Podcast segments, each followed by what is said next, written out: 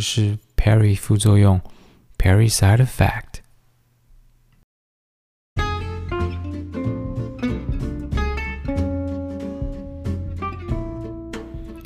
Hello，大家好，我是 Perry。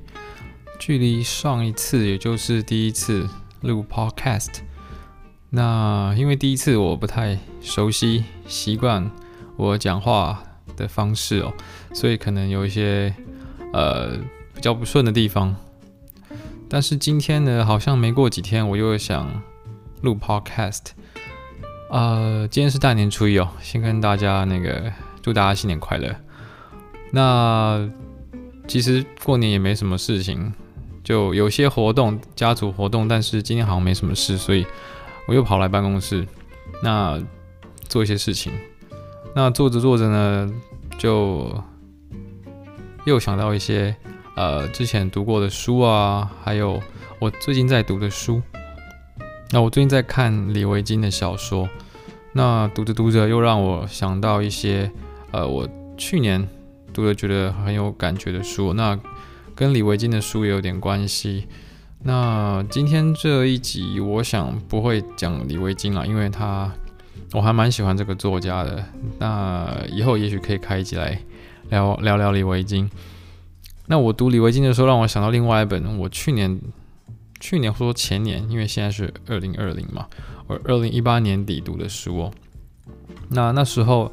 呃，我人在日本，所以我读的并不是中文版。虽然中文版先出了这本书呢，在韩国出版，它就是应该大家都知道蛮有名的，它叫做《一九八二年生金智英》。这本书本来是在一九哦不是，sorry，二零一六年在韩国就已经出版了。那其实台湾比日本还早有翻译版本，在二零一八年的五月，台湾就出了呃台湾的中文版繁体中文版。那我那时候人不在台湾，所以我在日本。那日本呢，在二零一八年的十二月出了日文版。那我刚好在，其实不是刻意去买，而是我去逛书店。那个书店也不是个很大的书，就是在呃。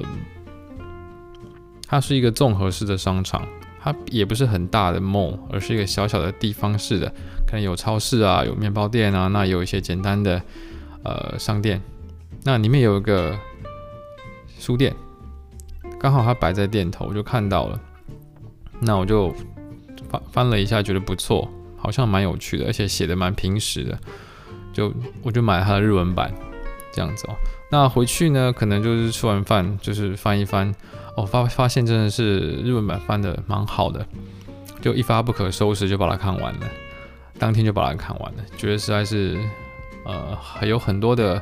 感觉与刺激哦。那这本书，我想它其实在台湾已经出了一年多了，可能有些人应该蛮熟悉这本书在讲什么。那我讲这本书不是为了促销，而是刚好最近的书跟他有一些共鸣，这本另外一本这本书有些共鸣，所以。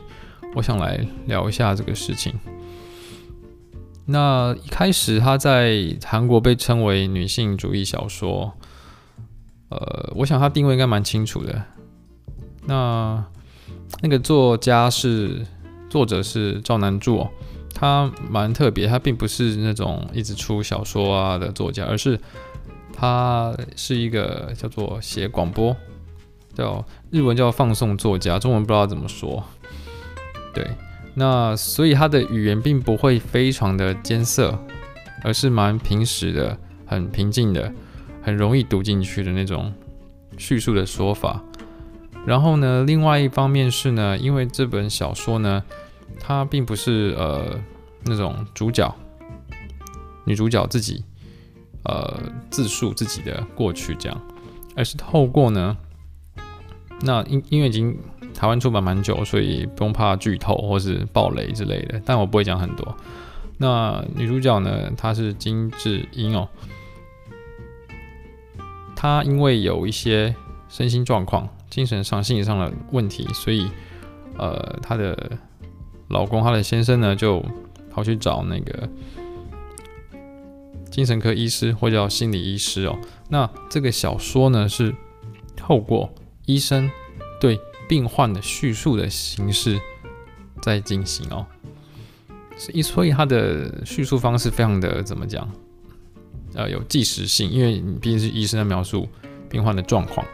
所以必须要清楚，而不能有太复杂的一些修辞啊。那这样的方式让人蛮容易读进去的。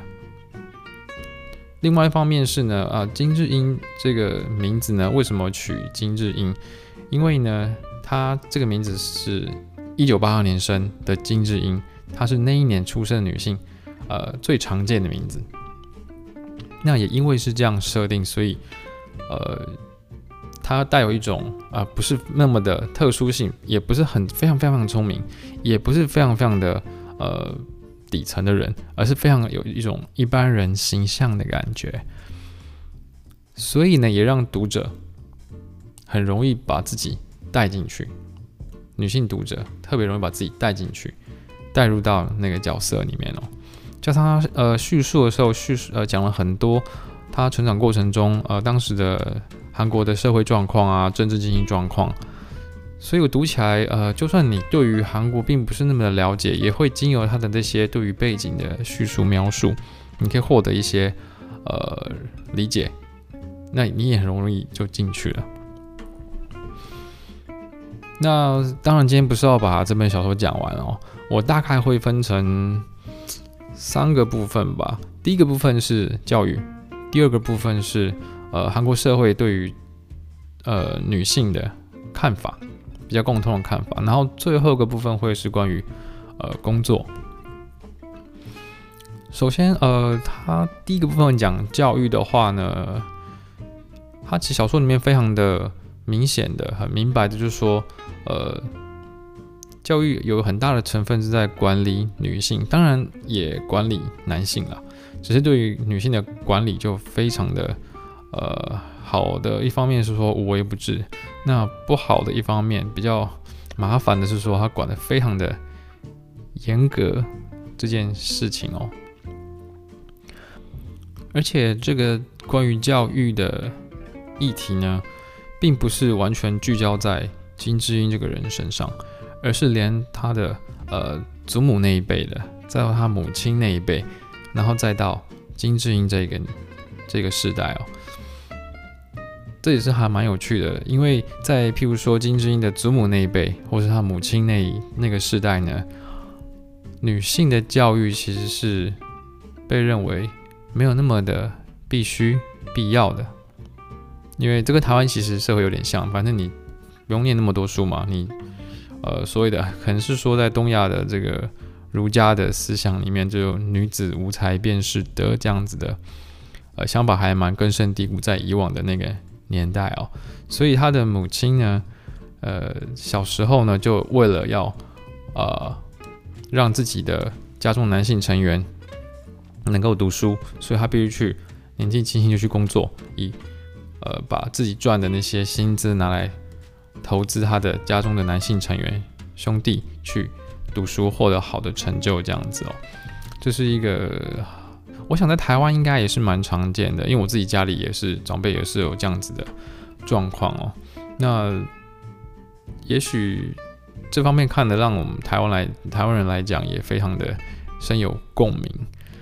那这是关于教育的部分，所以以至于呢，金智英的母亲呢，呃，在对自己的两个女儿，她还有一个姐姐哦，自己的女儿呢。对于投资教育这方面就不会那么的吝啬，而是反而是非常的大力的资助他们去念书、追求学历、进大学这件事情。但是当女性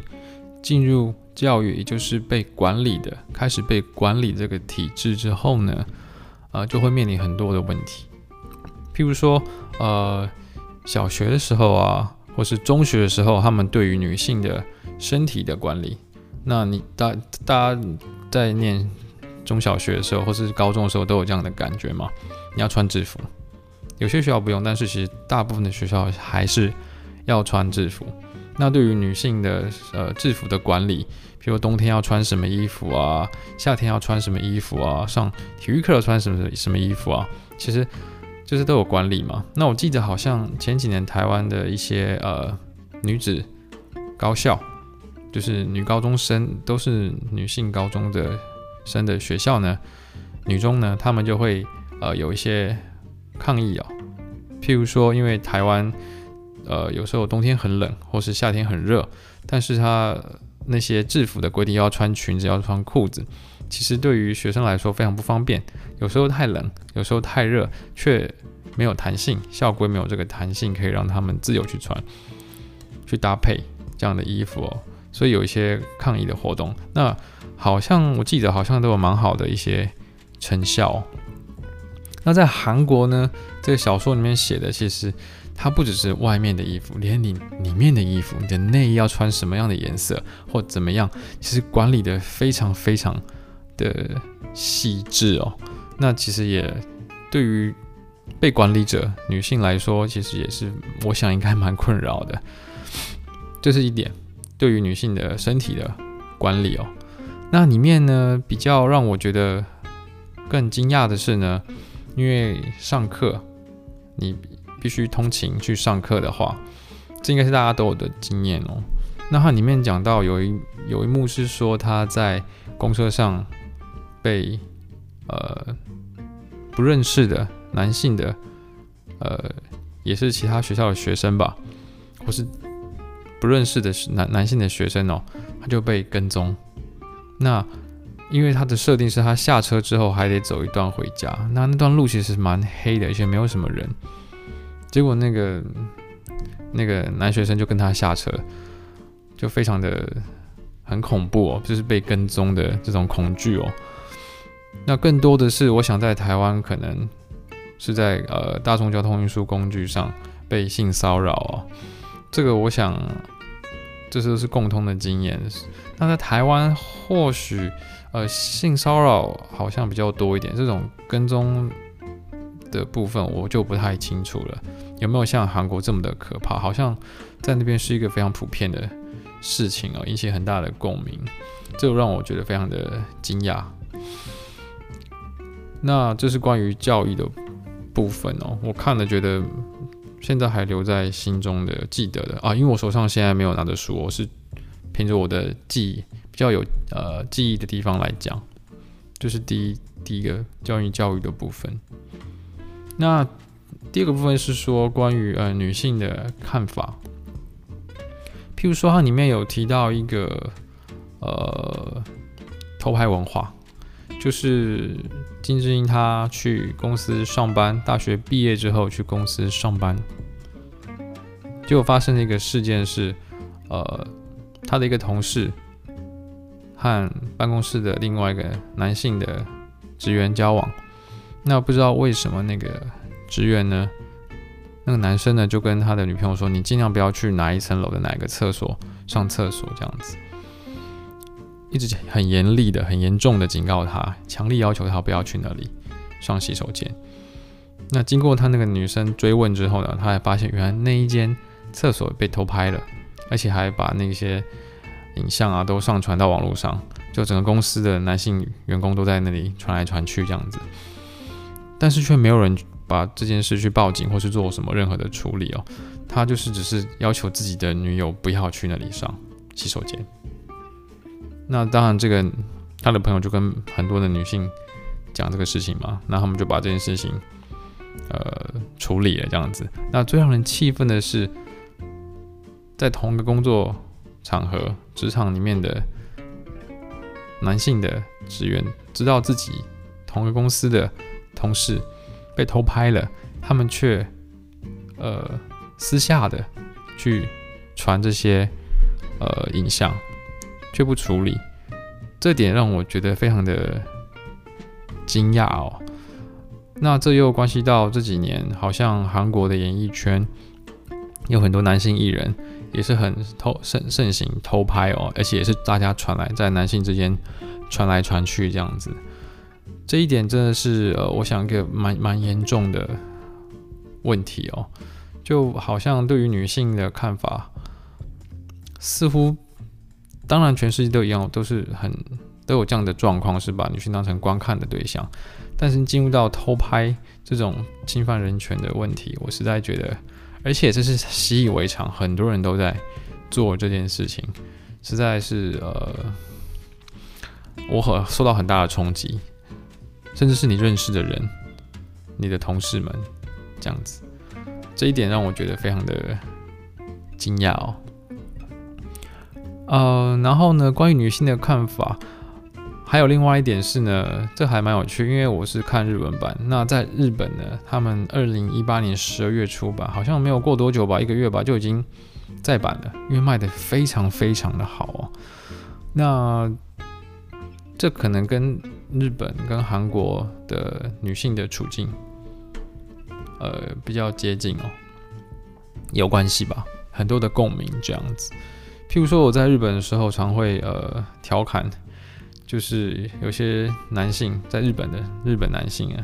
他们很吃日本女性的那一套。刚刚有提到说教育女子无才便是德，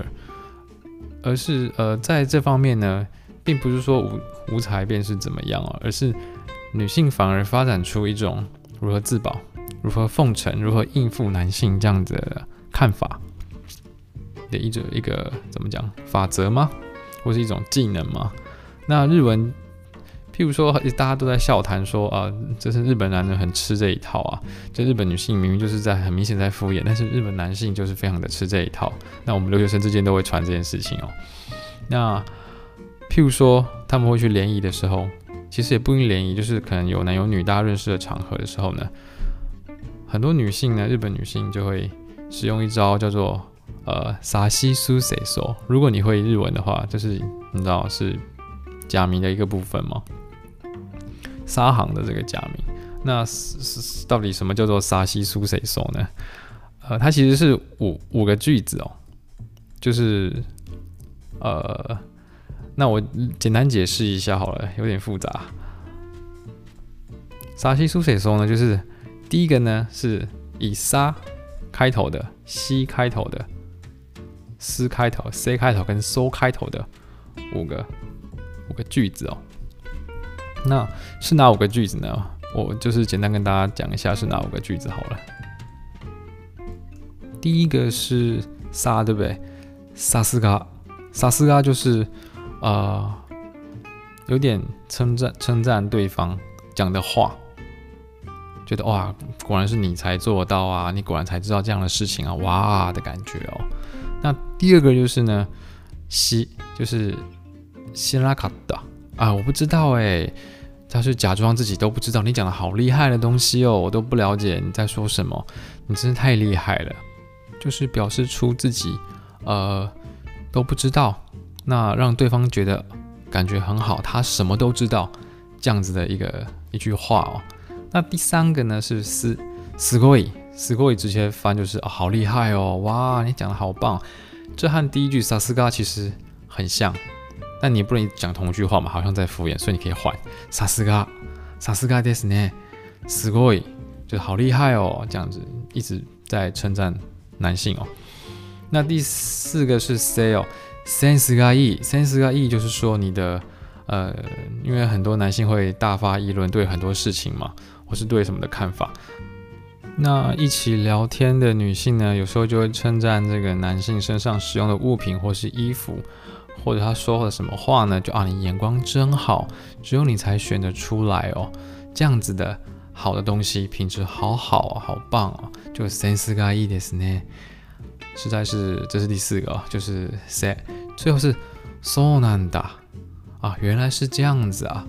就说啊，你说的让我懂了，你讲的真是太棒了 的话语哦。也就是说呢，这个撒西苏塞索就是在奉承。呃，应付对方，让对方觉得自己至高无上，实在是太棒了。然后同时呢，讲这个话的时候，你还要装出一副呃楚楚可怜，然后无知，但是受教了，跟你聊天好有趣哦，这样的看法哦，这样的感觉呢，就会让呃男生很开心哦。不过呢，其实这已经变成一种笑谈了，但是还是有人会吃这一套，所以。我觉得呃，这是在日本的状况。那韩国是不是这种东西我不知道，只是呢，他们对于女性的看法就是可以同时这边看到，他们要求女性展现这样子的形象哦。你不一定要非常的美丽，甚至呢，你有一点瑕疵也没有关系，但是你一定要可爱、卡哇伊、受人疼爱的样子。我想这是在日本的状况哦。那不过同样的，呃，不管是面对偷拍，还是你面对呃很多男性，你必须奉承他，那女性都是一种怎么说呢？被谈论、被观看，呃的一种。存在哦，所以呃，对台湾人来讲，很多呃，这也是一个网络笑谈啊，有很多日本男性，他们列出台湾女生的特特征之一、特质之一，就是呢，很容易生气这件事情。那为什么很容易生气呢？并不是台湾的女性很容易生气，而是在日本，太不容易生气，会自然而然的隐藏自己的想法。真实的想法而去奉承，而去呃应付对方，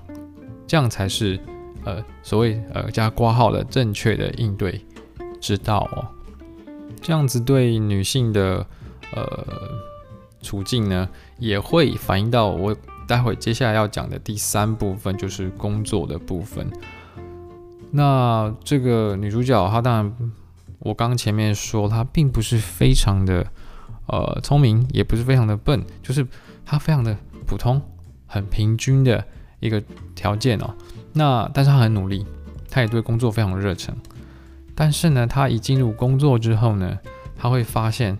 呃，当然这台湾、日本、韩国其实全世界都有，就是你要工作升迁的时候的隐形天花板，你会上不去。甚至呢，呃，这个在日本其实这几年也谈了很多。不只是在工作升迁的隐形天花板，连薪水都呃都会打折呢。纵使做一样的工作，或者是说呢，他们有所谓的结婚离职哦，就日本女性她们结婚就会离职，她们可能就是在职场找到一个他们所谓的金龟婿，那就会结婚离职。日本的 OL 这是一个呃算是不成文的规定，所以不会让他们担任很多。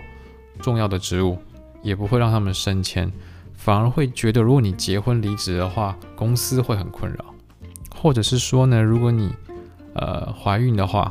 你要生产啊，你还必须请假，那就会对公司造成困扰，就会让排把女性呢排除在重要的职务之外啊。当然，这样的状况在日本已经有一些改变，有一些他们可以请呃育儿假、育婴假。那部分男女都可以请这个假哦，不过我想这个风气的改变啊，思考的改变还需要一些时间。然后呢，呃，还有一点是，女性结婚这件事情和工作其实是呃两件事情都是非常花时间与体力的哦。因为你结婚之后呢，可能在台湾好像稍微好一点，在韩国呢。就因为现在过年嘛，那这个小说里面有写要过年的部分，就是要回呃先生的老家。那女性呢，特别是媳妇呢，就必须做很多的家事，做很多的菜，因为他们不会在外面吃。那对女主角金智英来说是非常大的呃体力劳动，甚至也是情绪劳动，因为对自己的呃那种婆媳关系，其实那种上下的关系非常的。呃，重哦，那真的是谨言慎行又很累，然后睡在夫家的老家里，其实也不是那么舒服，那都非常的疲累哦。这是结婚的女性结婚要做，其实很多的牺牲哦，所以他们那时候说要结婚呢，其实女主角真的是考虑很多，那她也觉得到底男性结婚跟女性结婚就其实差别很大。大家都可以从看小说说这样的感觉。那另外一点是说，呃，结婚之后就开始要这个过年都是这样嘛。你小时候呢，问你念哪个学校，要未来要去哪哪学校，然后再来就工作，工作完就问你啊，有没有男女朋友啊？那什么时候结婚？结婚这就是问大家应该了解，就是你什么时候要生小孩这件事情，什么时候要有小孩？那对于女性来说，呃，育儿、养育子女和工作之间呢，这、就是一个很大的呃两难。那他男女主角那个金智英的主角，他就是在这一块上。产生的问题，他他就开始有一些呃，会有一种分裂人格的感觉，就是因为这样子，工作和育儿之间的两难，让他呃承受巨大的压力哦。那这个我就不多说了，大家去问问自己身边呃有小孩，然后也在工作的呃女性朋友，应该会有很多的呃回馈，会有很多的想法会跟你分享哦。我想，也许可以这么说，女性呢，有了如果有了子女之后，生了小孩之后，会承受很非常巨大的压力，会深刻的体会到，如果没有很多人支持你一起，呃，育儿，支持你的工作的话，那真的会，呃，出现很大的挑战。那也许会怎么说呢？大家都会变成女性主义者。而女性主义者，我想不一定都是女性，任何人都可以成为女性主义者。一开始我有提到这个小说在韩国被视为，它也被当作是女性主义小说来阅读哦。那这里我想谈一件事情，就是好像女性主义就有一个只有女性才能当女性主义者，或者是说就是要对男性。的复仇或者攻击或者丑化，其实并不是，男性也可以成为女性主义者。我想很大一点是，不要又用呃不要用社会的性别，就是 gender 社会性别呢来区分人这件事情。当然，身体上身体上会有一些不同，其实。不一定不止男女嘛，你不同种族也有身体上的不同。那如果这样直接说的话，那种依性别来歧视、来分别的话，其实是和用种族来看一个人，来评断一个人，而不看他其他的部分。如果是这样的话，会被骂你是种族主义者。那为什么用性别来区分？就不会被攻击呢？我想这是需要被检讨的。所以并不是说女性主义者都在攻击男性，但是因为在韩国，这个小说，甚至有一些演艺人员，他们可能在 Twitter 或是 Instagram 上面，呃，说自己看了这本一九八二年生金智英，就被男性的他的 fans 就攻击或谩骂。就会变成非常的剑拔弩张的状态哦，所以我想在韩国的女性主义的意思，跟在日本的意思和在台湾的意思都不太一样哦。那关于这方面，如果那个有其他想法，也欢迎一起分享。这样讲的好像有点太呃艰涩，或者是太复杂。不过我想这也是这本书会让我一直记得的原因哦。那最后呢，我想谈一下这本书的我会觉得有趣的地方，就比较小的地方。譬如说，它并不是全部都是用金智英当做故事主轴，他会先从他的祖母那一辈，然后在他母亲那一辈，正是经历了譬如说亚洲金融风暴啊，那韩国社会怎么样的转变啊，巨大的呃问题出现啊，那女性是怎么样去做？那甚至呃，里面还有提到说金智英她的母亲。跟他的父亲的相处状态啊，其实最后是他母亲挽救了家里的经济，这样子，那做了很多重要的决定哦。还有呃，我比较有印象的是说，他们小时候这跟台湾非常像。小时候呢，因为家里穷，那就家里会做家庭代工，带那个手工艺到回家就是做，然后拿去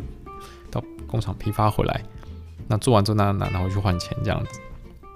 这个我记得我我很小时候，我家里好像有做过这个东西，所以我觉得非常有趣哦。然后还有一点是说，我记得有听别人提到，就是韩文版还有日文版，他们的封面上的女性呢都是没有脸的，但是在台湾版，女性的五官是出现的，当然不是那么的写实，而且还是有一些形象化的过程，但是还有有脸出现哦。这有很多人蛮疑问，为什么台湾版会有出现这样的封面？这样，那台湾版的封面其实还蛮温暖的，那个颜色非常好看，粉粉的这样子哦。那韩国版的好像是黑白的，那日文版是彩色的，不过也没有那么彩，它是有点偏粉蓝色这样子。所以大家这一点我觉得蛮不同，大家可以比较一下，来讨论一下，还是蛮有趣的。然后呢，还有一点是说，我看的是日文版，所以。呃，日本版最后呢有那个译者的后记哦，那日本版翻得还蛮好的，很容易读，那也很有趣。那还有一点是说，我也知道一件事情，就是韩文有一字叫叫做“妈虫”，妈妈的妈，虫就是虫嘛，那个小虫，那个昆虫的虫这样子。那指的是说呢，这本来是网络上，这个我也问过我韩国的朋友，这好像是在网络上。用语，一般人没有人在讲的。他是在说那些呃全职主妇带小孩的主妇呢，都他们觉得他们没有从一般上班族的观点来看，他们没有产值，没有在工作，用呃自己先生的赚的薪水，然后呢无所事事，就是花那些钱，那就跟虫一样，没有生产力哦。那就就以带小孩为名，然后感觉好像很懒惰啊，你们都不做，不是生产，所以就骂他们叫妈虫，真的是非常歧视性的一个字哦。我真的是无法想象这件这个这件东西这个字可以在台湾发生这样子，在台湾作为一个母亲，真的是牺牲非常的大，母亲都是万能的，真的是非常的厉害，所以呃，这是一个很大的，对我来讲是一个很大的。文化冲击哦，那事实上他把它写进小说里，而是发生在真实的生活之中，在小说里面，而不是只有网络上的用语这样子。那那个字好像我问过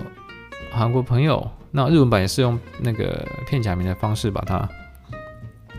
写出来哦，所以我一念那个韩国朋友知道我在说什么，但是他说一般不会有人当着面直接这样讲的。那这是一个蛮巨大的冲击对我来说。还有一点是说，他的后记那个译者，日本译者的后记有写到一点，我没有注意到。通常呢，女性呢，在一般的社会里面，称呼呃，你有小孩之后呢，你会被称呼谁谁谁的妈妈，谁谁谁的妈这样子。但是在小说里面呢，他故意把它反过来，变成男性是谁谁谁的爸爸，谁的爸这样子哦，他故意反过来写。那我他一一点开，我才发现哦，原来。是这样子，